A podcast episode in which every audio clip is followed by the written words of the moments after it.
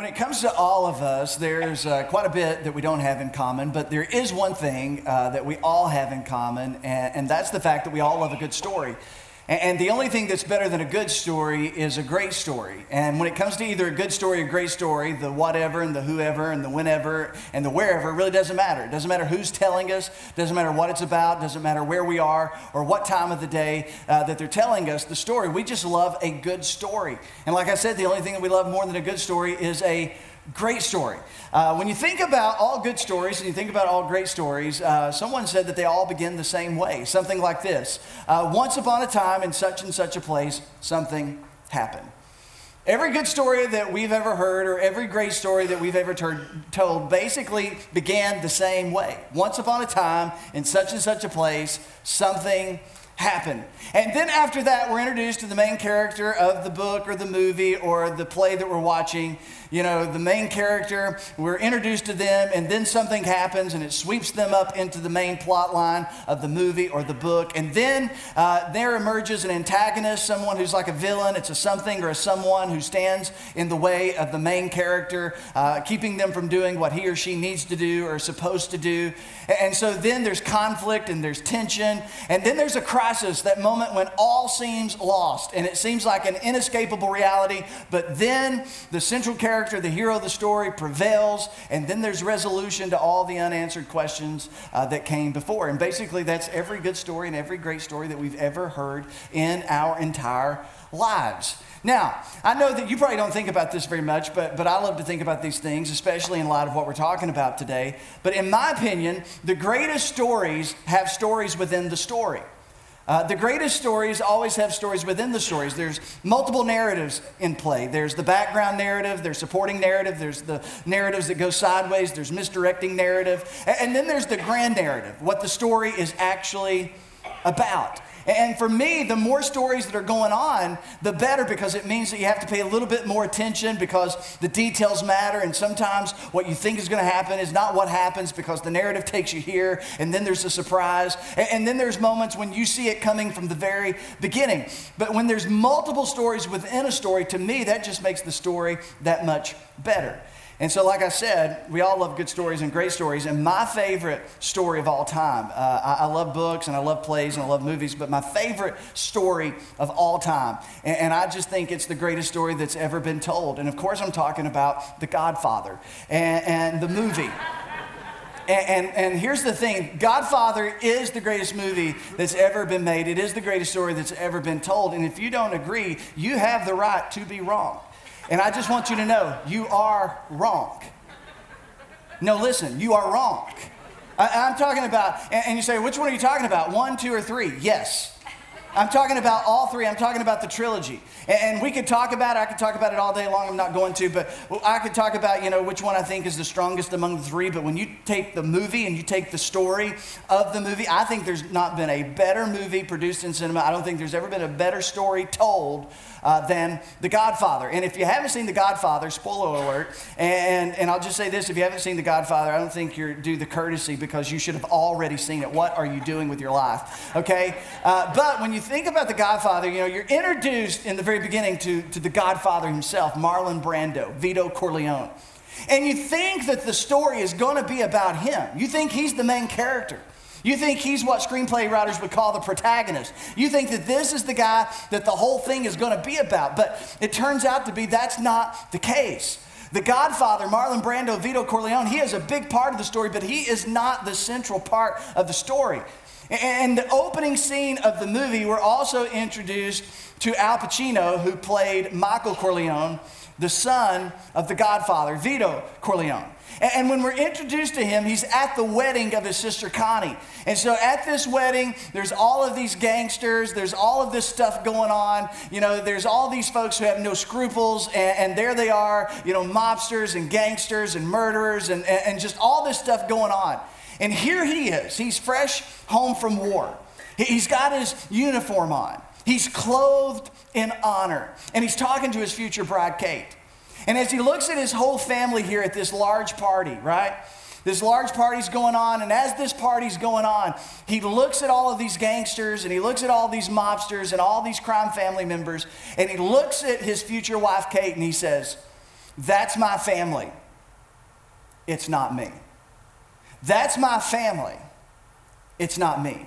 In other words, I want you to know that I'm not like them. I've gone off to war. I served my country. I'm trying to be honorable. I love my family, but I know who my family, I know who they are, and I'm not my family. That's them. I'm not them. And thus begins the story, the real story of the Godfather, because soon after his dad, you know, Vito Corleone, there's a hit put out on him, and there was an attempted assassination that, you know, he survived barely. And because of it, because of this event, Michael is thrust in to all of this drama. He didn't want any part of the family business, but now he's being thrown right into the middle of the family business. And then his older brother, Sonny, is killed out on the causeway. And I know what you're thinking. Are we in church right now? Yes. I just need you to pause with me for just a minute and think. Sonny's killed out on the, the causeway, and Michael, he is thrown deeper and deeper and deeper and deeper into this world that he never wanted any part of to begin with. And thus the story begins to be that the moment he's dragged in, he wants out. He never wanted in to begin with, but the moment that he was dragged in, he wanted out. And so, ever since he got in, he tried to find a way to get out and be a legitimate businessman. And then in part three, when he thinks he's finally legitimate, when he's finally able to get out from the underworld, that's when the famous line comes, you know, just when I thought I was out, they pulled me back in. And he's pulled back in again. And then at the end of the movie, the final scene of the movie, Michael is much older. He's aged. He's in Sicily. And no longer is he clothed in honor. But in the final moments of his life, he has lost the two things that has mattered most to him. He has lost his honor and he has lost his family. And he dies alone. And it is the tragedy of all tragedies. That is the story of the story. There he is alone without honor and without family. It is the tragedy of all tragedies because within the tragedy we can find our own story. Because, like Michael, there have been parts of our life where we said, you know what? That's them, it's not me.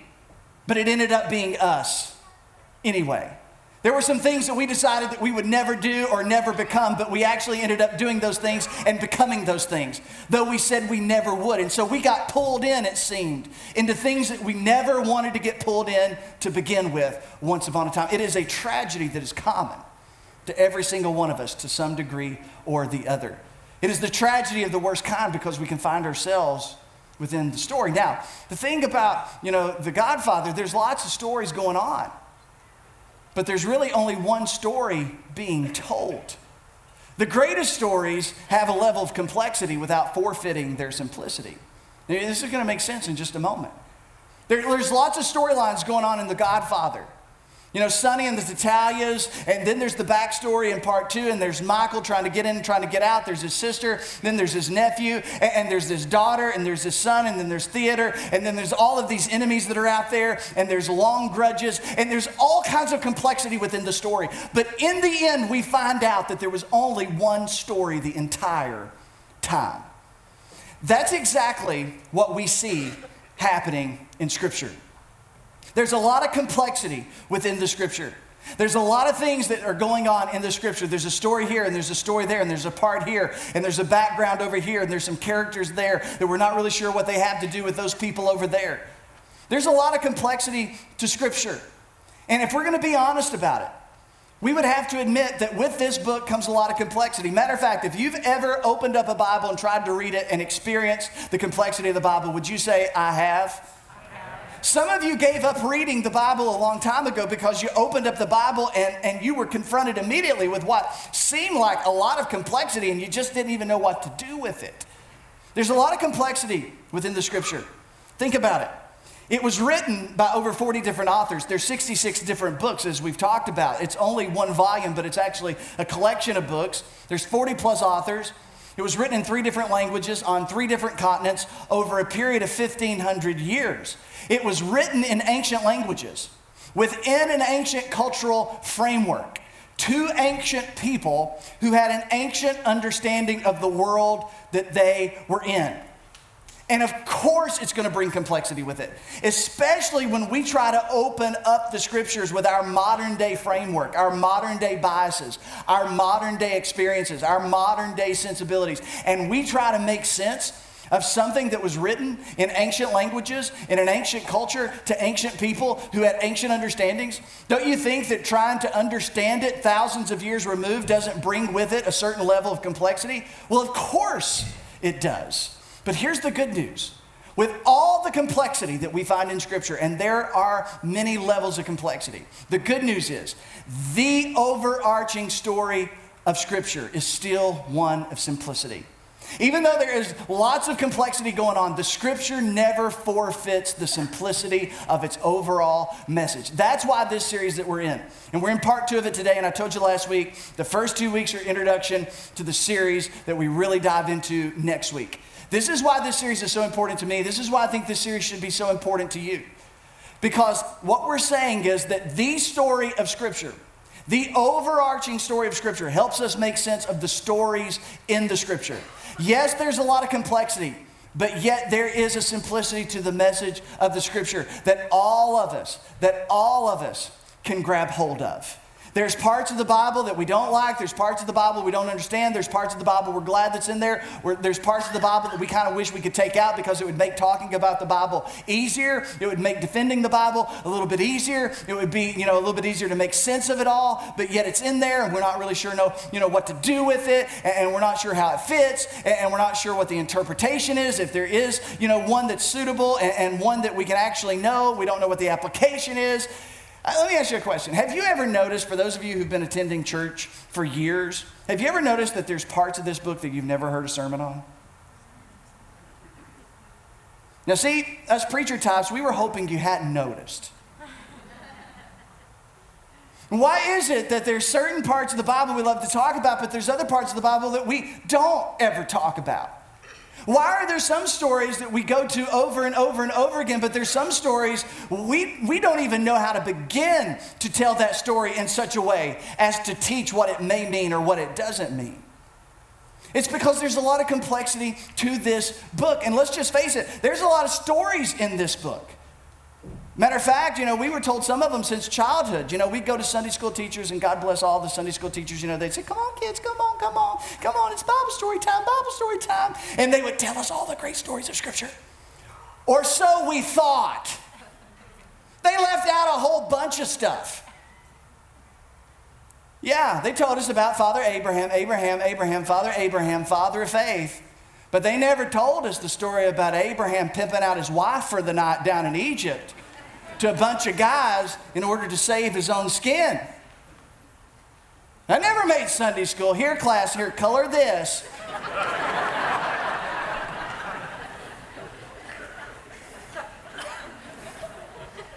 Has anybody got a beige? you, you, you, go, you go, you know, kid comes out, honey, what, what, what'd you talk about in Sunday school? What'd y'all color today? Here, mom. I mean, we, there are some things that just we just didn't hear about. It's like, what, what is that all about? And, and, you know, we were told, of course, about David. Everybody loves David, King David, little David, shepherd boy David, you know, David who took down Goliath. But they never told us in Sunday school about when he wanted to get married, you know, to King Saul's daughter. And so he went to King Saul and said, Hey, I'd love to marry your daughter. And King Saul said, well, If you want to marry my daughter, it's going to cost you. He said, Okay, you know, what, what, what's the bridal price? He said, A hundred foreskins of the Philistine men. Who are these people? Has it ever dawned on you once to ask for the foreskin of anything? No.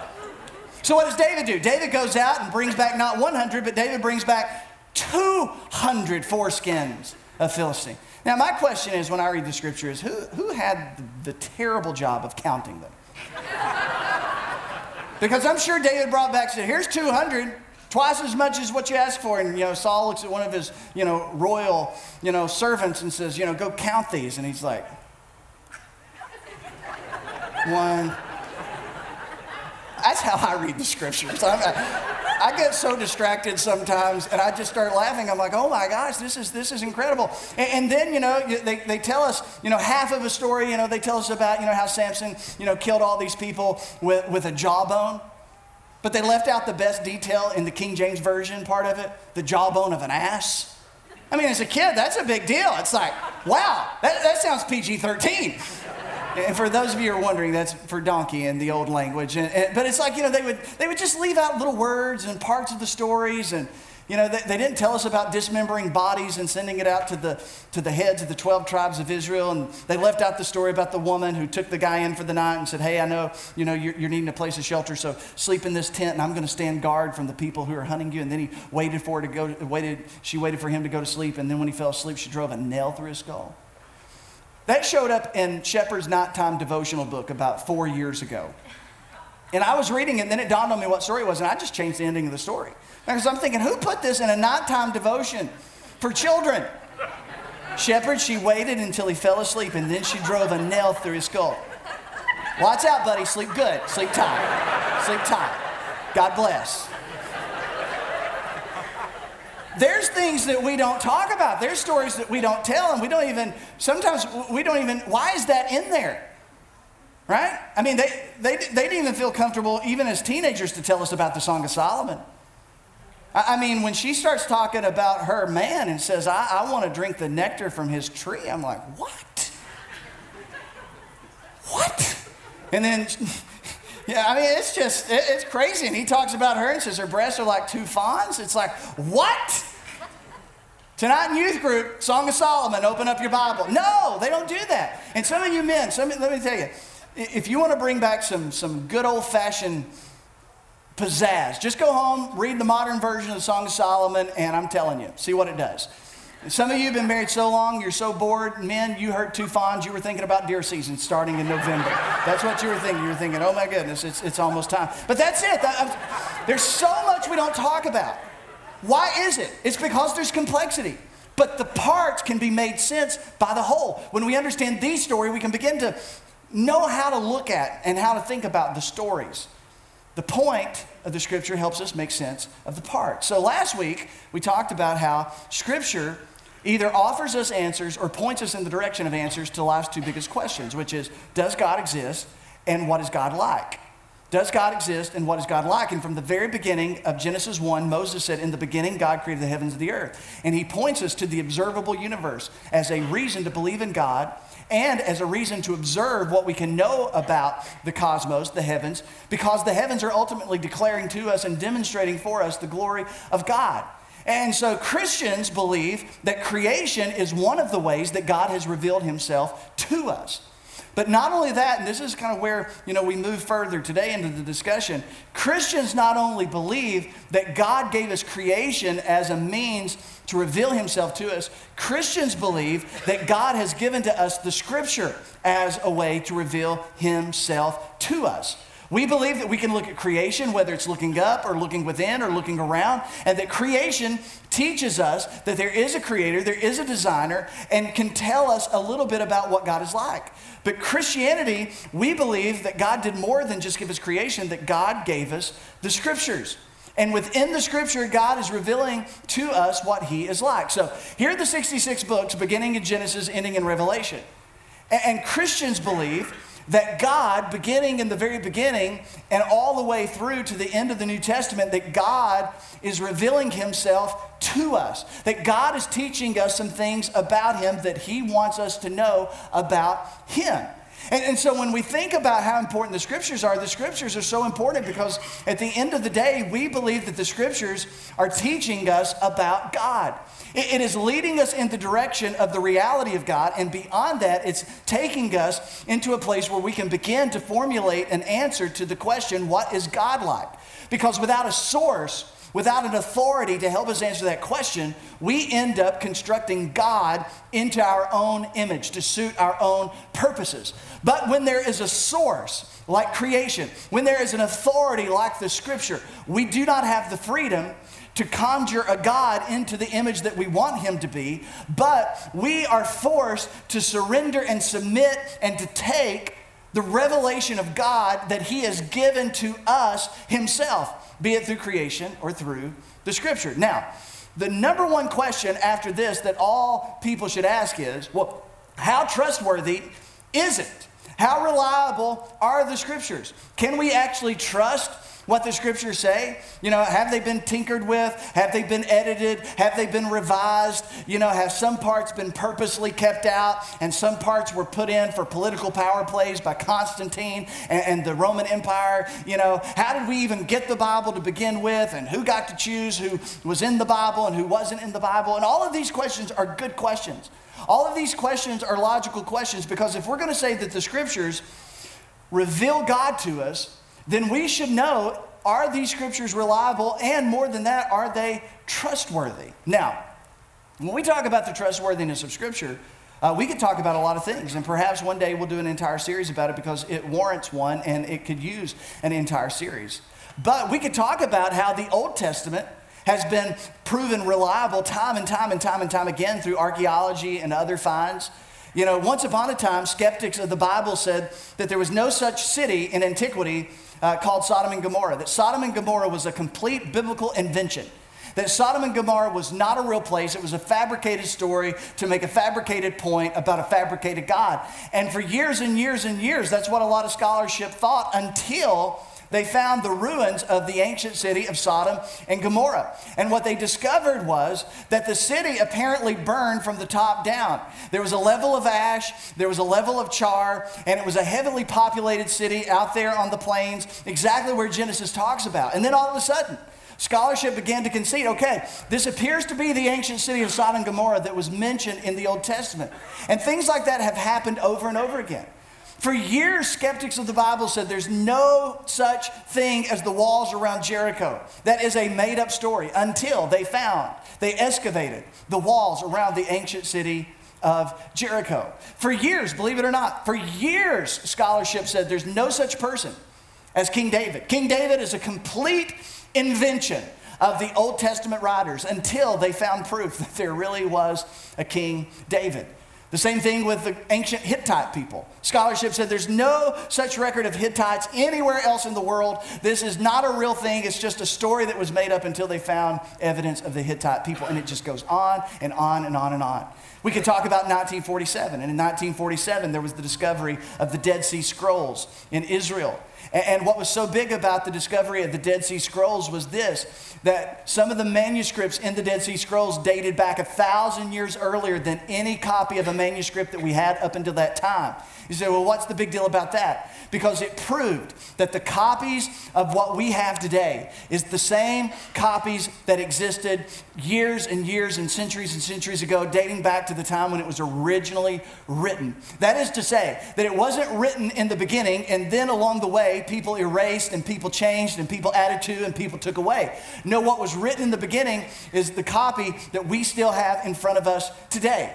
We could talk about the New Testament, and we could talk about how that the, uh, the evidence for the manuscript reliability of the New Testament is, is, greater than anything that we have in antiquity and history. If you take some of the most, you know, well-regarded pieces of literature in history or you know works in history like plato or homer or, or things like that if you used all the manuscripts that we have uh, concerning those ancient works they would probably stack about four feet tall but if you take the thousands of manuscripts that we have of the New Testament, it would stack over a mile high.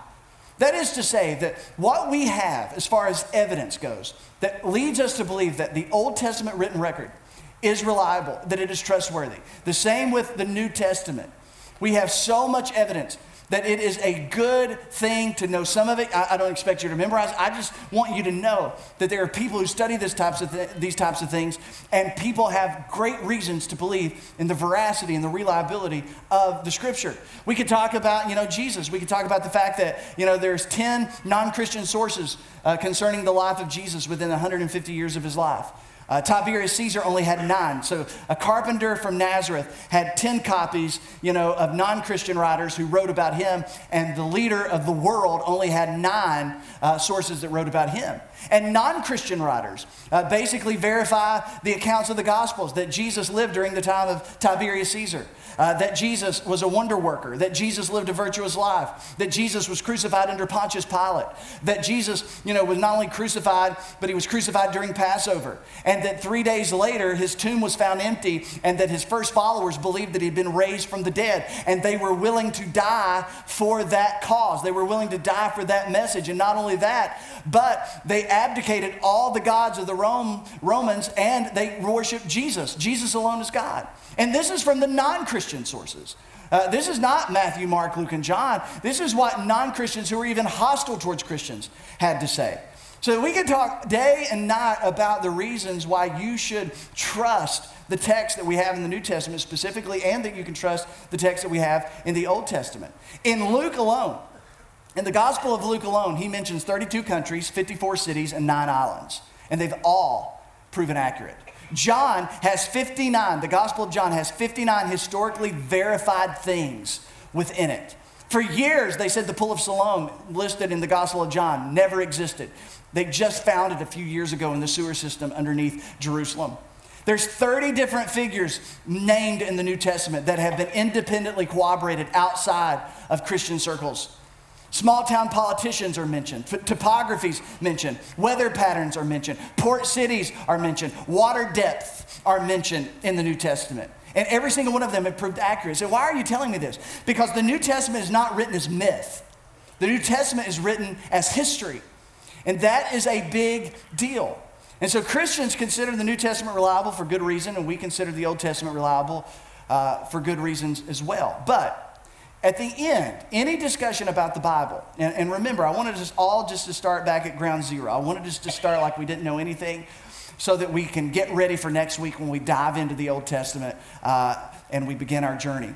But when we think about the, the, the, scriptures, both the old and the new, any discussion about why we have confidence in the scripture and, and why we have an interest in the scripture, it always, it always should begin with Jesus. Jesus is the reason that any of us are interested in the Old Testament. Jesus is the only reason that we have a New Testament because Jesus is the center of the story. If Jesus is all that there is, then, then Jesus is really the only reason that you and I have for having any kind of interest in Old or New Testament. So when you take the old away and you take the new away, you're reminded of the fact that without Jesus, without Jesus, we wouldn't have the New Testament. Don't miss this. Without Jesus, we wouldn't have the New Testament, and without Jesus, we wouldn't care about the Old Testament. This, this, is, this, is, this is like such a big deal. It may not feel like a big deal, but this is a big deal. It's so hard for us to even imagine a life where Jesus is not part of the narrative, or Jesus is not part of the conversation, or Jesus is not part of the framework. But without Jesus, we wouldn't have the New Testament. The only reason the New Testament was written was because of Jesus. And without Jesus, you and I, as non Jewish people, we wouldn't care about the Old Testament. So the conversation about the scripture begins with Jesus. Now, when Jesus showed up on the planet, Jesus stepped into, and this is a big deal to understand how to see the scripture as a whole. When Jesus stepped onto the pages of history, Jesus stepped into a pre existing narrative. It's like the movie had already started, and then all of a sudden we're introduced to Jesus. That there's a whole first part of the movie where things have been going on. There's multiple narratives and multiple stories and multiple characters, and there's a storyline. And then all of a sudden, in the middle of the movie, as it was, Jesus shows up. And Jesus steps into a Jewish history, a Jewish heritage, Jewish values, Jewish tradition, Jewish culture, and a Jewish religion. And this is such a big deal because Jesus didn't show up isolated from everything around him. Jesus showed up in the middle of a narrative that was already in progress. When Jesus showed up, he had all of this behind him. When Jesus showed up, there were already the books of Moses. There were already the books of history. There were already the books of poetry. There were already the books of the major and the minor prophets. And they were all telling a story. They told the story of creation. They told the story of how God selected a people, a nation, and through that nation, God was going to do something for all the nations. And the other books chronicle the history of that nation how that nation, they became captives in Egypt, and Moses, he led them out free. And then ultimately they became a kingdom, and then they were a divided kingdom, and then they were conquered, and they were not a kingdom at all. And all through that time, the people struggled with their devotion to God. They would serve God, and then they would serve other gods, and they would serve God and serve other gods. This was the history of the people. that Jesus showed up into. Jesus was a part of that history. Jesus, this was his Bible. The Old Testament was the Bible that Jesus read. It was the Bible that Jesus used. It was the Bible that Jesus believed. It was the Bible that Jesus loved. And Jesus showed up into a storyline where some people, a few people, a remnant of people, were expecting a Messiah, a Savior, a champion to come that would not only save Israel, but would save in some way all the nations of the world. And when Jesus showed up, there were people looking for a Savior. And then when Jesus showed up, he opened up his mouth and he started teaching. And when he started teaching, he created ripples for both the temple and the empire. He said some things that people didn't like, that people couldn't make sense of. He said things about himself. He said, Me and the Father are one. And it seemed as though he was speaking blasphemy. Jesus claimed to have the ability to forgive sin on earth. That was something that only God could do. And people were offended when they heard Jesus say such things. Jesus looked at a bunch of Pharisees one day and said, I have always existed. There, have never, there has never been a time when I have not existed. Before Abraham was, I am. And they picked up stones to kill him because they knew what he was claiming. He was claiming to be God. And then Jesus, he would talk about the Old Testament he would say, Listen, the Old Testament testifies about me. The Old Testament points to me. And everybody just thought it was so offensive and so blasphemous for him to say such a thing. And then on top of that, he befriended sinners and became their friend. And then he spoke of a kingdom that was coming, and people started calling him the king of a soon coming kingdom. And now the empire's upset. And so in the end, Jesus was crucified. And when he was hanging on the cross and he said, It is finished, everybody in the crowd that followed him believed that it was finished.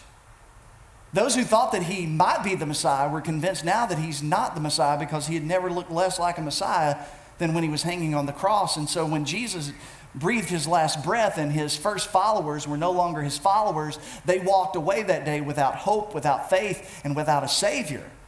But as you know, and as we know, that was on Friday. On Sunday, everything changed. When Jesus was raised from the dead, everything about everything changed. And the greatest thing, perhaps, that changed beyond what Jesus did for all the world was the fact that we were given a brand new way to read the Old Testament. The first followers of Jesus were Jewish. That means that they had been raised their entire life with Genesis through Malachi. Their entire life, they had been taught a very particular way to read this particular Bible, to interpret this particular Bible, and to apply this particular Bible. It was the Hebrew scriptures. But after Jesus was raised from the dead and the tomb was empty, his first Jewish followers began to radically reinterpret the Old Testament. And that was a very big deal. And it's very important for us to understand before we move on next week. When Peter stood up on the day of Pentecost and Peter preached his first sermon ever, it was the first Christian sermon in history. He had no New Testament to read from, the New Testament had not been written yet. What scripture did he quote on the day of Pentecost? He quoted the Old Testament and he quoted the prophet Joel. He said, Joel predicted that this day would happen. And that was unthinkable because never had Peter and never had anybody in the crowd ever read the book of Joel the way the book of Joel was now being read and interpreted. Peter was saying the book of Joel was predicting this time and place of what we are experiencing today. And that was such a big deal. And then he quoted David, who wrote many of the Psalms. And he quoted David and he began to reinterpret the writings of David in the Psalms. This was a huge deal because there was only a certain way to read and interpret the Old Testament before an empty tomb. But after an empty tomb and after, after a risen Savior, now all of a sudden, Jesus' followers were looking at the Old Testament in a brand new, dramatically different way. Matter of fact, a few days later, Peter's standing in the temple and he preaches another sermon, and this is what he says. He says, But this is how God fulfilled what he had foretold through all the, talk to me, what is this?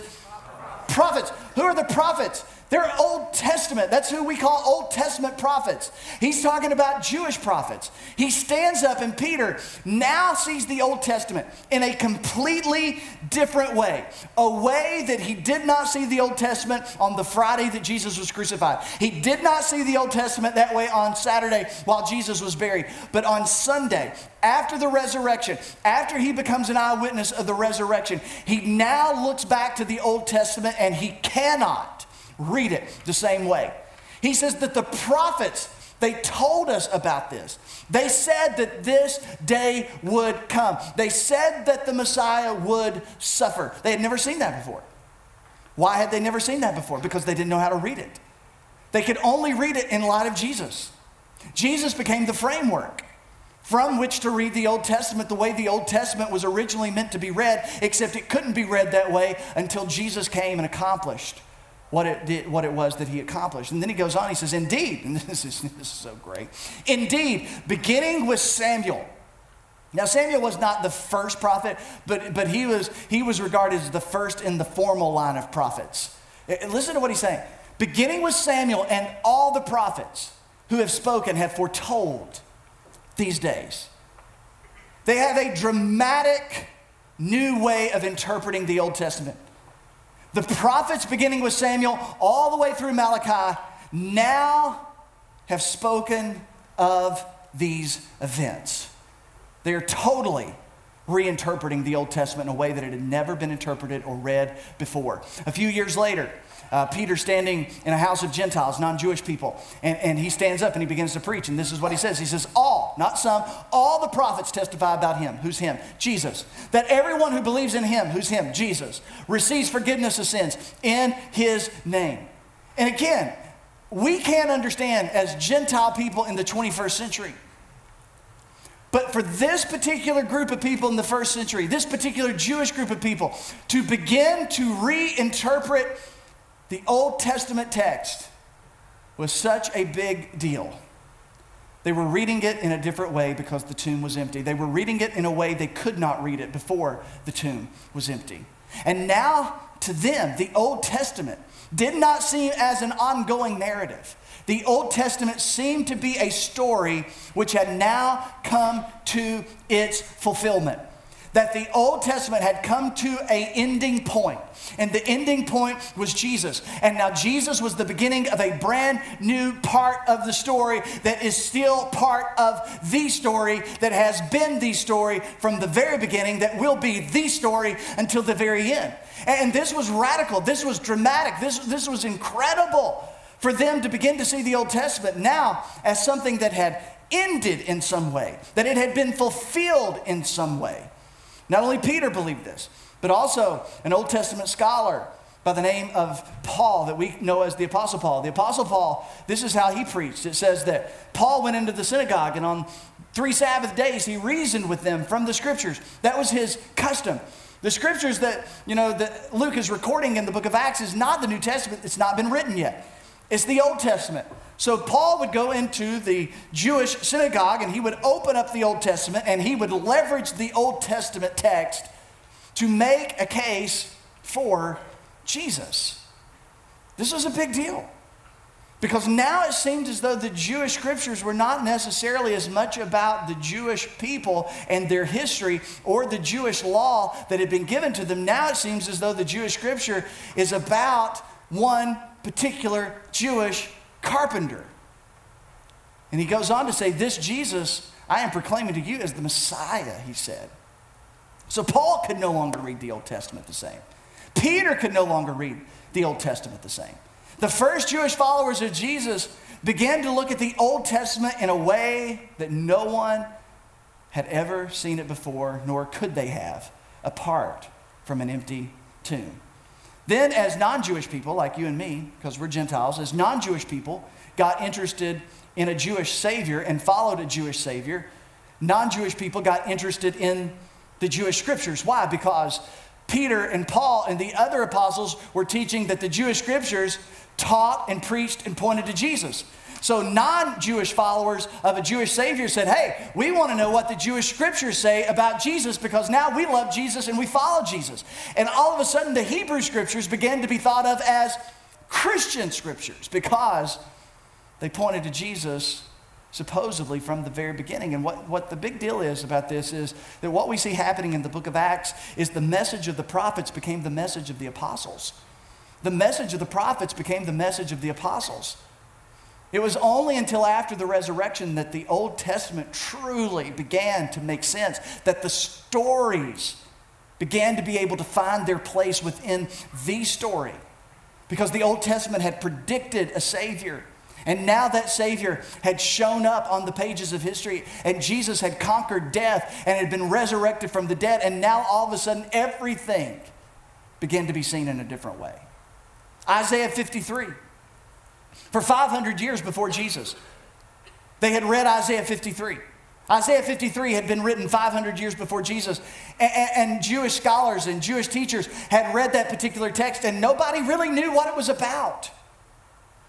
There were suspicions and speculations, but after the resurrection, they would open up Isaiah 53 and they would read these words and that said he was despised and rejected by mankind, a, a man of suffering, and he was familiar with pain. Surely he took up our pain and bore our suffering and we considered him punished by God, stricken by him, and afflicted. He was pierced for our transgressions. He was crushed for our iniquities. He was oppressed and afflicted, yet he did not open up his mouth. He was led like a lamb to the slaughter, as a sheep before its shears is silent. So he did not open up his mouth. We cannot read those words without thinking about Jesus. But it is only possible because of the resurrection. There were 500 years before Jesus that no one knew what to make of that particular text. Yet it will please the Lord to crush him and to cause him to suffer. And though the Lord makes his life an offering for sin, he will see his offspring. And the Lord will prosper his hand. As he has suffered, he will see the light of life and be satisfied. Only after the resurrection were texts like that making sense. Where did Peter and where did Paul and where did the apostles get this idea about the Old Testament and how to read it in a new way? They got it from Jesus. And this is where we end it. After the resurrection, Jesus encountered two disciples on the road to Emmaus. And these disciples thought that Jesus was dead.